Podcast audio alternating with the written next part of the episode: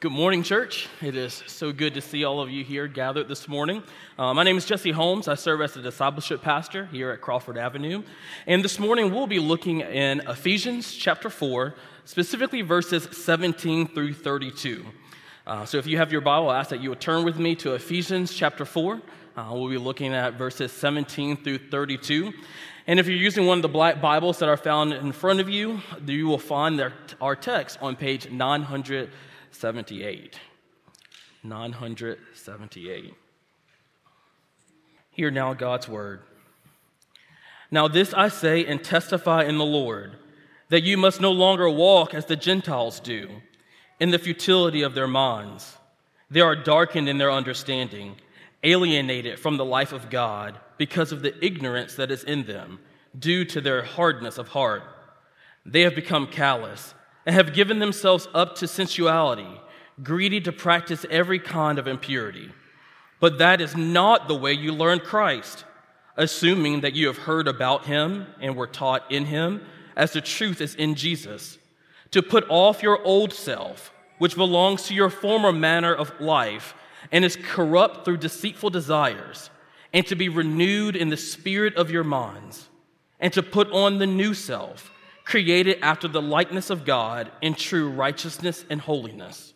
Therefore, having put away falsehood, let each one of you speak the truth with his neighbor, for we are members one of another. Be angry and do not sin. Do not let the sun go down on your anger, and give no opportunity to the devil. Let the thief no longer steal, but rather let him labor, doing honest work with his hands his own hands, so that he may have something to share with anyone in need. Let no corrupting talk come out of your mouths, but only such as is good for building up, as fits the occasion, that it may give grace to those who hear. And do not grieve the Holy Spirit of God, by whom you were sealed for the day of redemption.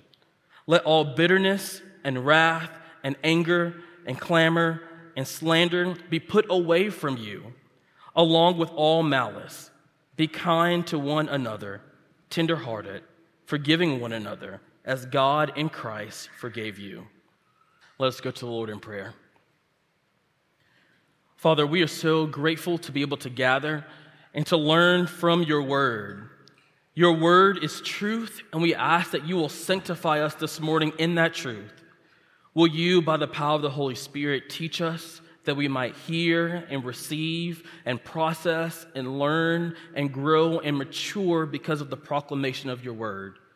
And will you, by the power of your Holy Spirit, help me as I proclaim? Lord, will you help me provide clarity in speech? Lord, help me to be able to proclaim your word as you see fit. We're grateful for this time. It's in Jesus' name we pray. Amen. Uh, the gospel is a message of transformation. Because of the disobedience of Adam and Eve, all are born into sin, desiring not the things of God, but his own way. They are held captive by these selfish and sinful desires, going from bad to worse in an attempt to satisfy the unquenchable thirst of sin. But the good news of the gospel is that God, being rich in mercy, even though we were held captive and in bondage to our own sinful desires, rescued us from that bondage. He removed the heart of stone that was anti God and replaced it with a heart of flesh which desires obedience to Him. This great transformation was made possible by the sacrifice of His Son, Jesus Christ, who lived a perfect life and gave Himself up as the perfect sacrifice. Through faith in this Jesus, we are transformed brought from spiritual death to spiritual life. But the good news is, the even better news is, that it doesn't end there. That the Father, in His infinite wisdom, has not only transformed us as individuals, but He has gathered us together in the context of a transformed people known as the local church.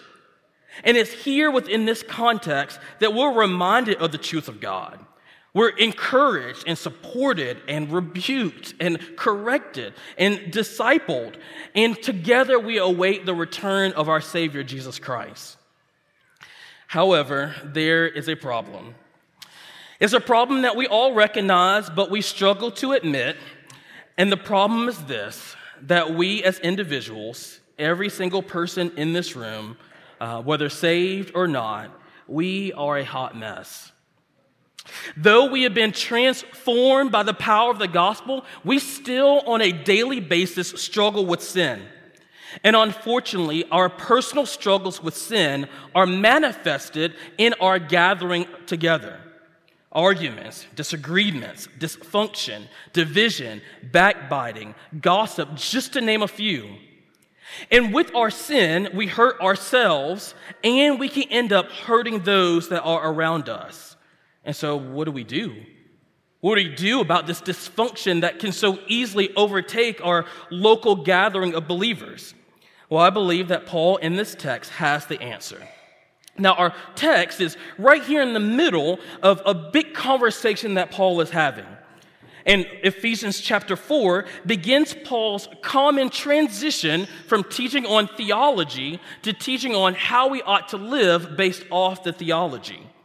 The main idea of the next three chapters are summed up in verse 1 of chapter 4, where he says, Walk in a manner worthy of the calling to which you have been called. Looking at the chapter as a whole, it is clear that Paul in this section of scripture that he is not just calling individual believers to shape up. He's not just calling and challenging them to do right and act right. But Paul's concern is that the church would be unified. Unified outwardly because they have already been unified inwardly through the Spirit of God.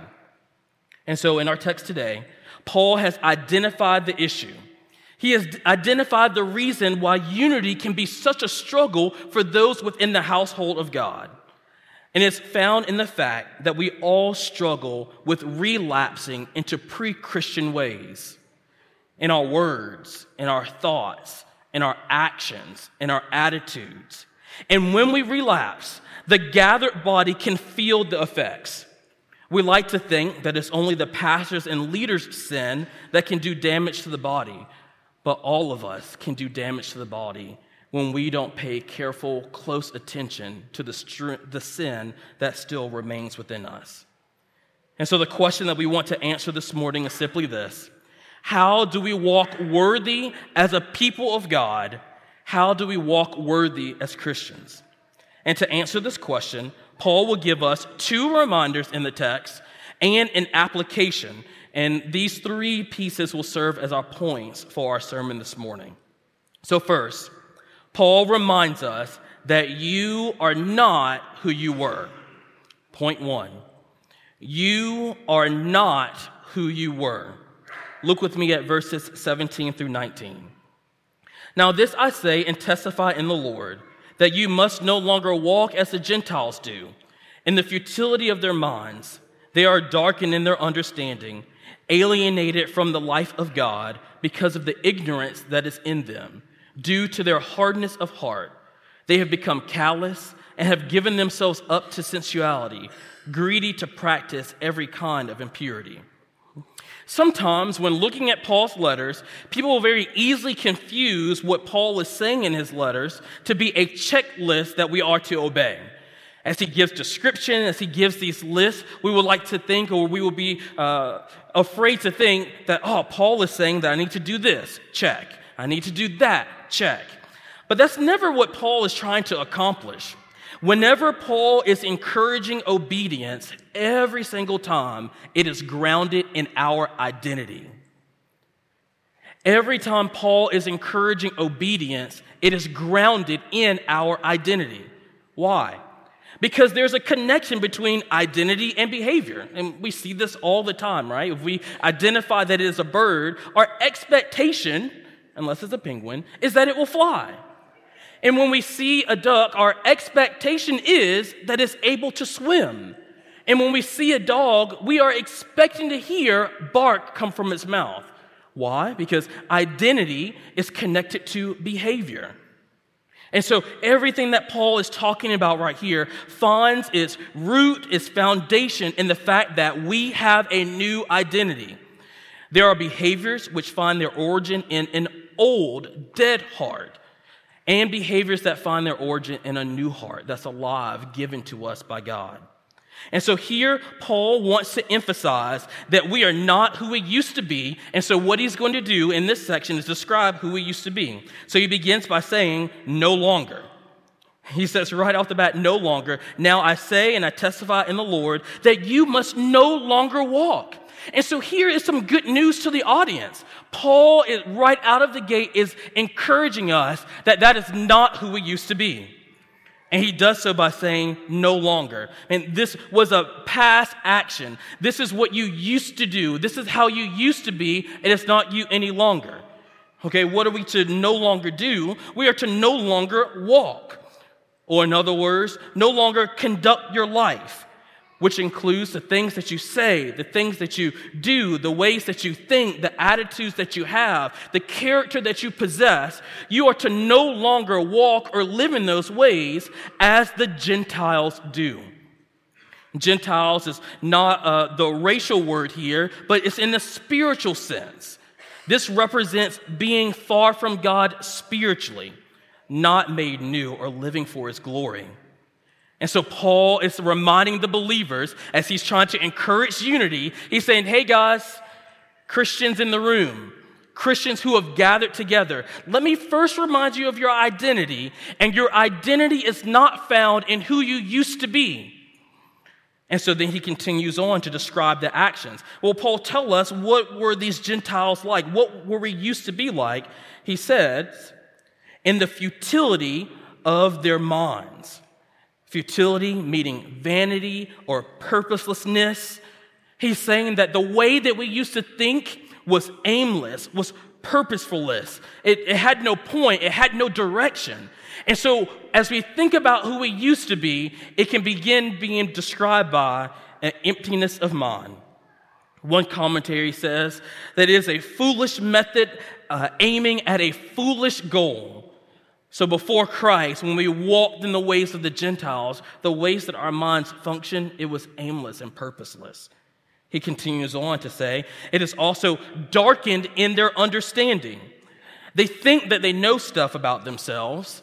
They think that they know things about the world, but apart from the light of Christ shining in their hearts, they are blind, bumping into objects, grasping for things, but missing every time. Paul's describing how he used to be. And this blind understanding, as he continues, leaves them alienated from the life of God. They are not participants of true life, which means, as Paul describes in chapter 2, that they are dead. There's no life in them. And why? Because they are ignorant. They do not know God. And because of a hardness of heart, they are not sensitive to the things of God. Paul again is describing a life apart from God. And next, as he continues this, he says that they are callous, which means they have no appreciation of the truth of God, and their feelings of, they experience no feelings of shame in the face of evil. And so, my understanding is that musicians will develop calluses on their fingers if they're playing a guitar, and what that results in is them not dealing with the pains of the strings. And so, in the same way, they who are alienated from God are not bothered by sin. They are callous and they're sinning, and it does nothing to them. And finally, Paul says, they have given themselves up. They have given themselves up to sensuality, greedy to practice every kind of impurity. So, this phrase, given themselves up, another way to look at this is that they have abandoned themselves. They have left themselves on the side of the road. So imagine getting to a car with a friend and driving down a long highway and you get to this empty area and they say, "Oh, let's go ahead and get out." And they you get out the car, they close the door and then they drive off, drive off. And you never see them again. You have thus been abandoned to the harshness of the world. And what Paul is saying right here is that for those who are apart from Christ, which was all of us in this room at some point, that we abandon ourselves to practice every kind of impurity. Another way to look at this is when you look at the word practice, it implies even gains of business. So, to go even deeper, we not only abandoned ourselves on the side of the road, we made a business of being impure. We set up shop, set up a lemonade stand of impurity, and we enjoyed being in that state. This is the reality of those that are spiritual Gentiles, those that are alienated from the life of God. They are controlled not by the Spirit of God, but as Paul describes in Ephesians chapter 2, by the spirit of disobedience. But the good news is that that is not true of you, church. It is not who we are, it's who we were. We are no longer darkened in our understanding. We are no longer alienated from the life of God. We are no longer abandoned to make a business of impurity. That old man is now dead and gone. And so we don't give way to its desires. We don't give way to its sway.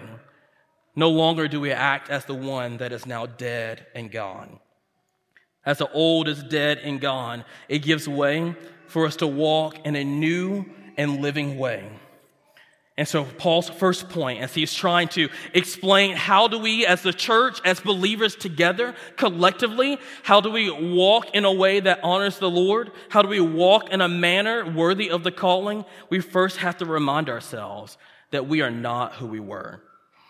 Now, there's a direct connection to this next point because remember, identity and behavior are connected. And so, as he reminds us of what it looks like to be far from God, he is now going to talk about what it looks like for us to be connected to him. And so, our next point, Paul reminds us that you have learned Christ. Point two, you have learned Christ. Look with me at verses 20 and 24 through 24. But this is not the way you learned Christ, assuming that you have heard about him and were taught in him. As the truth is in Jesus, to put off your old self, which belongs to your former manner of life and is corrupt through deceitful desires, and to be renewed in the spirit of your minds, and to put on the new self, created after the likeness of God in true righteousness and holiness. Paul, right here, begins, as he does oftentimes, with a but.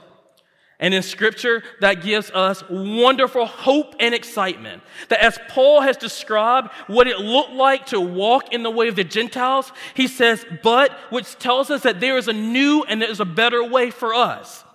And he says, but, and there's an exclamation point. I'm going to try not to shout too loud, but there's an exclamation point. But that is not the way you learned Christ. And that's good news. That's not the way that we learn Christ. That's not who we are any longer. And so look at how he, how he worded this newness in life. He says, This is not how you learned Christ. Now, Paul could have worded this many different ways, right? This is not how you learned about Christ, or this is not how you learned about the things of Christ Jesus. But he says, this is not the way that you learned Christ. And in that, Paul is explaining that the way in which we walk is the way of Christ Jesus himself. It's not just like Jesus or about Jesus or kind of, resembling Jesus, but we, as we are being conformed into the image of Christ, every single step we make is looking more and more like Jesus so that when people look at us, the only way that they can understand how we live our lives is by reading scripture about Jesus. And that's the life of a Christian. That as we walk and as we live and as we talk and as we interact day by day by the grace of God, we look more and more and more like Christ Jesus. It's not checking off boxes, it's, it's not fulfilling a list that we might obey, but it's being completely transformed and sanctified by the power of the Holy Spirit. And as a result, we look more and more like Christ. That's what it means to learn Christ. And next, what Paul does is he says, a little disclaimer, assuming that you have heard about him and were taught in him. Now, of course, they have heard about Christ Jesus because they're believers. Of course, they have been taught in Christ Jesus because they are believers. But here, what Paul is doing is he's actually issuing a challenge a challenge for them to con- confirm that those statements are true and not act as if those things are not true. So the reality is, when we walk in the way of Christ Jesus, we are confirm, confirming to the world that we have heard him and that we have been taught in him. When we walk faithfully as Christians, what we are proclaiming to the world is that we have heard Jesus, not just heard about Jesus, we have heard Jesus and we have been taught in him. We're proclaiming something about what we believe, about our theology, and the way that we practically live each and every day. And then Paul says, he ends that by saying, assuming that you have heard about him and were taught in him, as the truth is in Jesus. So, what is the truth in Jesus? Well, Paul breaks it down for us. He gives us three imperatives or three commands that's directly connected to what it means for the truth to be in Jesus. First, he says, put off your old self. Now, to put off, it literally means to lay aside or renounce. So, what he is describing is the way that we used to be, the ways that we used to act before being changed by Jesus Christ. Paul is saying that we must actively, day by day, lay it aside and renounce it. Now, let's take this a step further. He's not just saying as if it's like, oh, I don't want to wear this shirt anymore. Let me just throw this to the side. But we are to lay it aside and renounce it as if we are completely and utterly disgusted and appalled by what we used to wear. That is our approach to the old man. Not that it was kind of cool and I wish that I could go back to that way. But because of what Christ has done in us, we look back to how we used to be, how we used to think, what we used to say, and we are disgusted and appalled. And what we must do is we must put it aside. We're like, get out of here. You are disgusting. It's an active action, like getting rid of an old and stinky garment that we never want to wear again. This garment belongs to your former manner of life, which is now dead and gone, and we don't want to touch it anymore. For some reason, whenever I think about stinky, uh, I think about middle school boys' socks after they've been running around all day, or maybe a diaper after a big blowout. And those images should be in our mind every time we think about going back to pick up that old, disgusting dar- garment of sin. Every single time we feel tempted or led, man, may the smells that we just described hit our nostrils so that we are disgusted and never go toward it again. That's the kind of stinkiness of our old garment. And Paul goes further and he says that this old self and this old garment was corrupt, it's perishing, rotten, polluted because it was misled by deceitful desires. Desires that promised joy and life but left you empty. This garment is rotting. It smells horribly. It clashes with every outfit that you have. It doesn't fit well. It is disgusting. And so that is the way that we must view our old self. And oftentimes, the reason why we get ourselves in trouble and fall back into the old patterns of life because we forget how disgusting it was. And not just uh, how we relate to it. it is disgusting and it smells stinky to us, but we must think about what it looks like to the Lord. Our old way of living was so horrible and atrocious that the Father sent His only Son to die a horrible death on the cross. And a garment that costs that much should never be touched again, should never be thought of again, should never be approached again.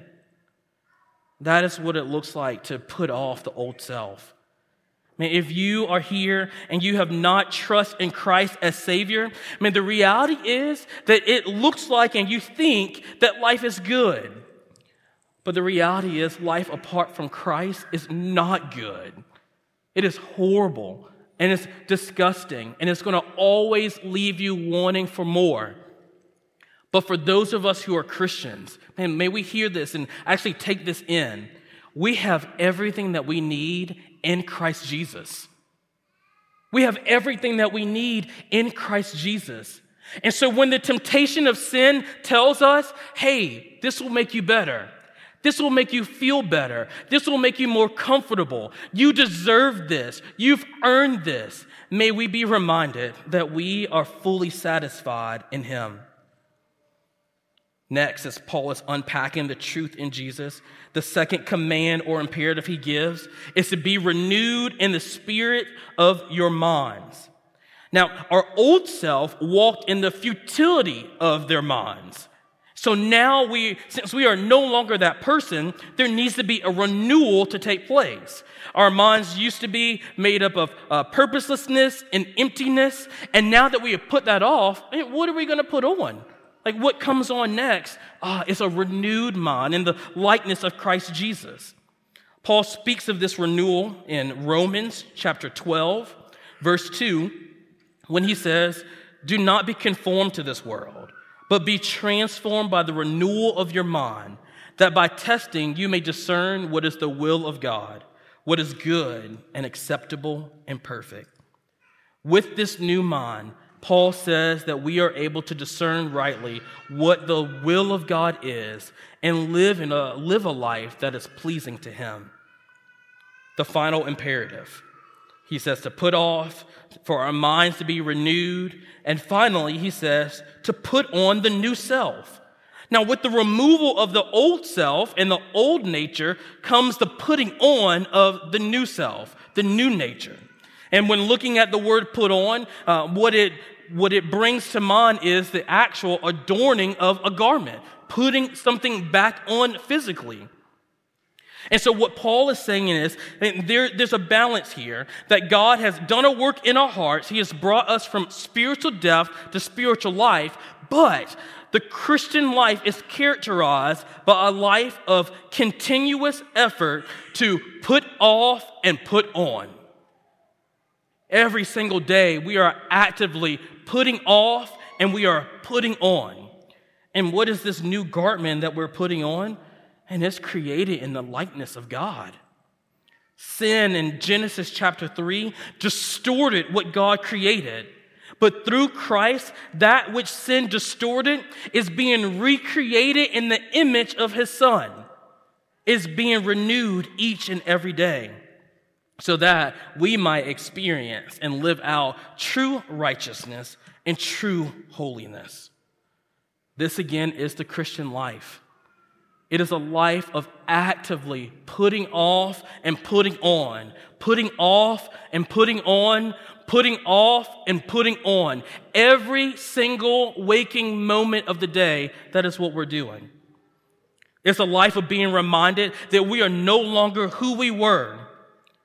It's a life of living and walking in obedience to God's commands for His glory for our good and then also for the good of the church as we gather together.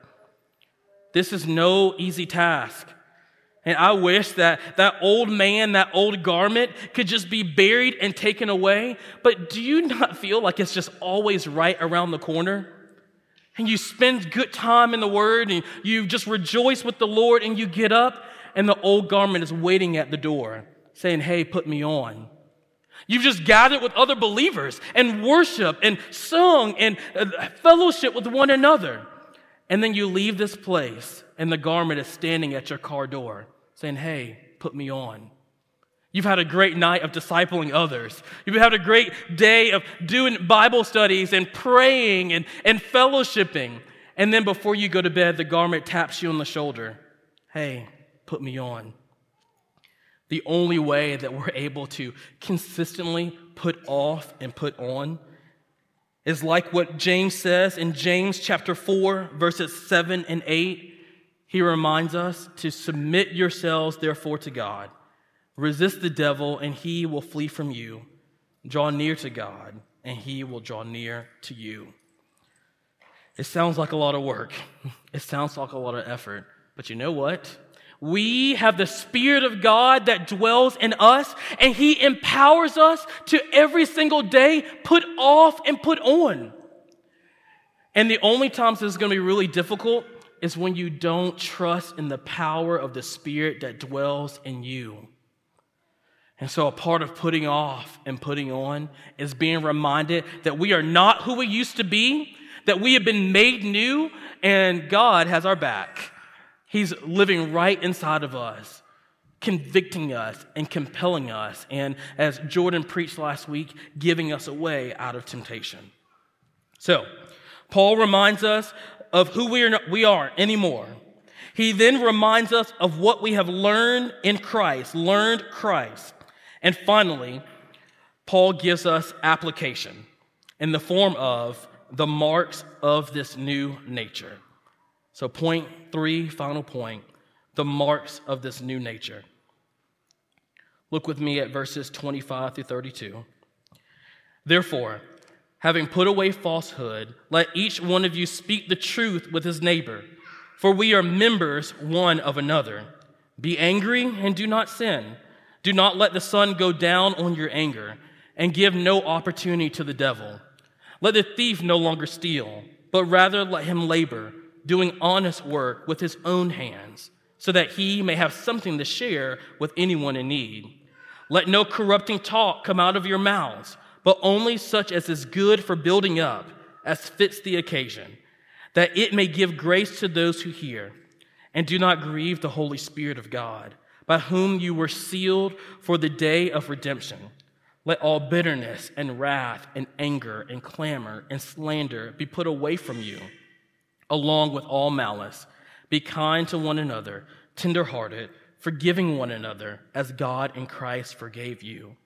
Now, since the beginning of this message, I hope that you've been hearing the stress that uh, I've been trying to communicate that what our text is getting at is it's not just about a list of things that we need to do individually, but it's about the corporate impl- implications of walking in obedience to God's command. One of the reasons why I've come to this conclusion that Paul's focus is on how we interact with each other is the list of exchanges that we find right here in this final section.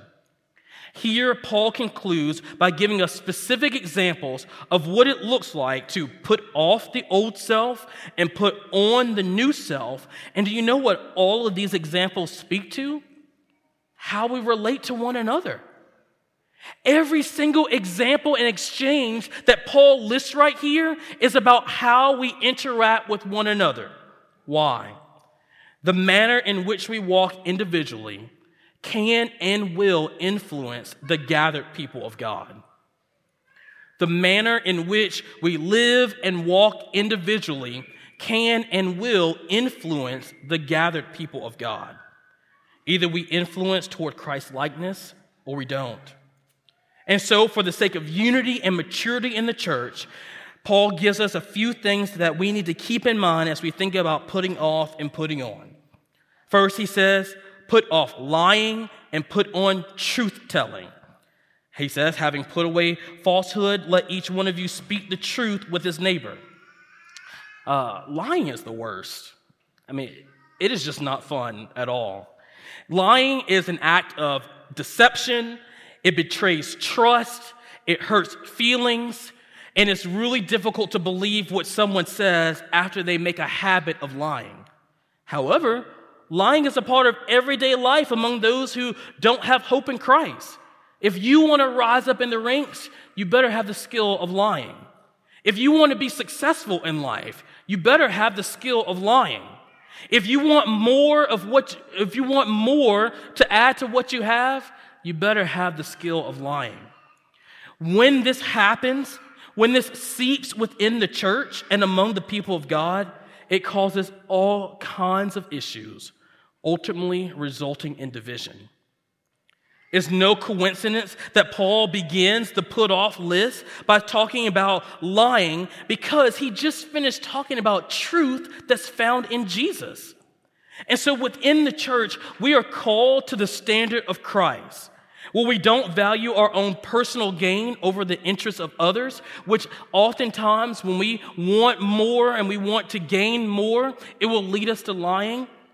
But we recognize that we are members one of another. We're connected. We're connected deeply. And so we don't lie to one another. Now, and there's a lot of ethics about lying that I could possibly get into, and I will not do that because uh, there's a lot to be said there. But the reality is, and can we just all agree that lying stinks? And that no matter the circumstance, no matter the feelings that might get hurt, no matter uh, how we might feel or what we might perceive, lying is not of God. And if the truth of God dwells in us, then that is what should come out of our mouths. So let us commit to speaking truth and speaking it in love. So let us not uh, adopt the attitude of revenge where we might say, I'm going to tell them a piece of my mind. I got some truth for them to hear. Oh, I can't wait till I see them next. That is, that's not a good heart. That's not the truth that we are to proclaim. But Paul says to put off lying and put on truth telling. Next, put off unrighteous anger and put on righteous anger. He talks about being angry. Right away, we see that Paul does not condemn anger. He does not say, You guys don't ever be angry. I don't want to see any anger in the church when I come by. That's not what he says at all. But what he says is, Be angry and do not sin. Because anger is a real emotion, and there's a difference between righteous anger and unrighteous anger. But instead of using those two terms, I want to suggest that there is an anger that has its uh, arms wide open, and there's an anger that has its arms closed. There's an anger that has its arms wide open. An anger that has its arms wide open is willing to talk, willing to work things out, willing to reason and hear the other side, is positioning themselves for reconciliation. So I would imagine if someone walked up to you like this, what are you going to assume? Well, they might be attacking you, or they might be giving you a hug. And so, can you imagine you're, you're angry, you have anger in you, but as you're talking to the person, your arms are wide open. Why? Because you are positioning yourself to be reconciled. That is the type of anger that comes from God. Anger with arms closed, doesn't want to hear the other person is focused on themselves, is closed off, and thus not open to reconciliation, and might even have the mindset I'll open up my arms when they give me a reason to open my arms. That is not a righteous anger. That is an anger that is selfish and is looking for personal gain. But as we experience anger, which we all will, as conflict comes up uh, between all of us, and we want to keep our arms open. We want to sit down at a table and talk and discuss that we might be reconciled one to another. He gives a warning.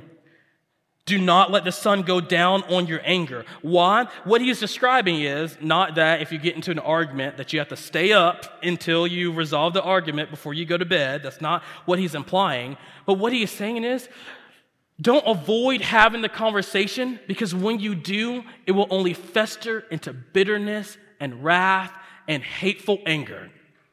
And so communication is the key.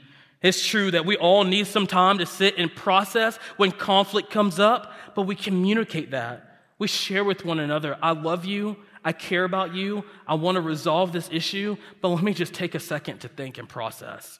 Uh, let's come together and let's pray and let's discuss this issue that we might be on one accord again. That is what Paul is saying that we need to put off and we need to put on. Put off stealing and put on giving.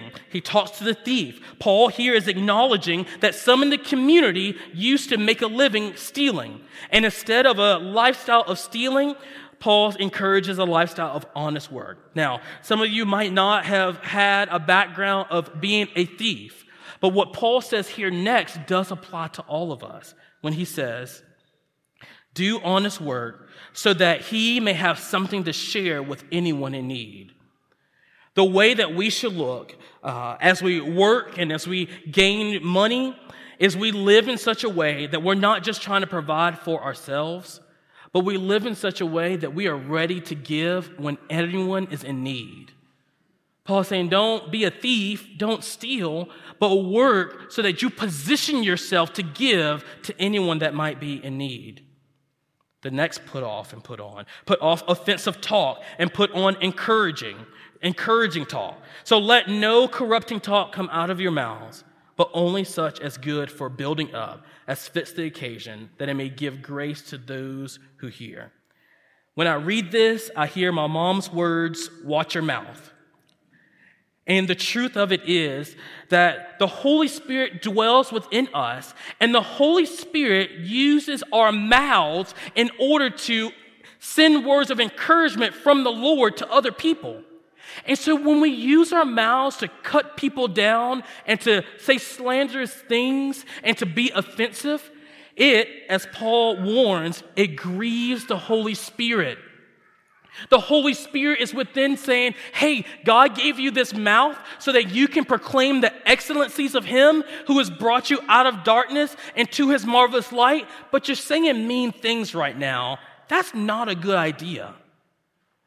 Whether it's legit mean things where you're putting someone down or backhanded comments, I didn't knew didn't know that you were good at that. All of those things fall into offensive, corrupting talk. And so when we think about corruption, this word comes up again. And just imagine roadkill on the side of the road, how stinky it is. And when you say something offensive, the smell of roadkill is coming out of your mouth. Man, that stinks. And that's really gross. And so, what we want to do is we want to make sure that we honor the Lord in what we say. There's a saying that goes around if you don't have anything good to say, don't say anything at all. But for us as believers, if you don't have anything good to say, you need to go pray until the Lord gives you something good to say. Because there's no way in the world that the Holy Spirit dwells in you and you can't find something good to say in any and every circumstance. So, instead of using the saying as an excuse to avoid conversation, go to the Lord and pray because I'm very sure He will have a word for you. And finally, the final put off and put on Put off resentfulness and put on kindness and forgiveness. He says, closing this out, let all bitterness and wrath and anger and clamor and slander be put away from you, along with all malice. Be kind to one another, tenderhearted, forgiving one another, as God in Christ forgave you. When we allow anger to take root into our hearts, and when we do not submit to the Lordship of Christ, all of those things come out. And it's so hurtful and it's damaging to the body of Christ. And if God forgave us through the sacrifice of his son Jesus, then we are not above forgiving one another. And so, my encouragement to you is if you're struggling with that, and will you go to Lord and pray and pray and ask him for help? It's easy to complain about our local church. It's easy to complain about the body of believers that come together. It's easy to wish that people weren't the way that they were. It's easy to wish and say that you're tired of such and such and so and so. But have you ever thought that maybe it is your own sin that's contributing to the problem? Have we, have we ever sat and looked at the mirror and think, man, am I contributing to the issue and the division and the separation that's taking place within the church? Oftentimes, we're so busy pointing out toward others that we don't look within. And Paul is calling us to look within by reminding us that we're not who we used to be, by reminding us that we have learned Christ, and he gave us some very specific application to apply. So, as you leave this gathering place today to enjoy lunch and run errands, I want to challenge you to think of these two things as you go, and maybe even discuss with the people around you. What aspects of the old self do you struggle to put off?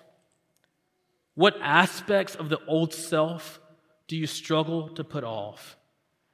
And what do you need to put on in order to replace the old self that needs to be taken off? I know without a shadow of a doubt that if we as individuals take this truth seriously, it will be a blessing to the life of this church and every other church around us. because we will be walking and living in a way that honors the Lord and promotes Him. Let's go to the Lord in prayer. Father, we cannot apply any of those truths without your help. So we ask that you will help us as we leave this place, not to forget what we've learned and seen in the text, but Lord, may it take deep root in our hearts that we might bear much fruit for your name's sake. We love you and we praise you. It's in Jesus' name we pray.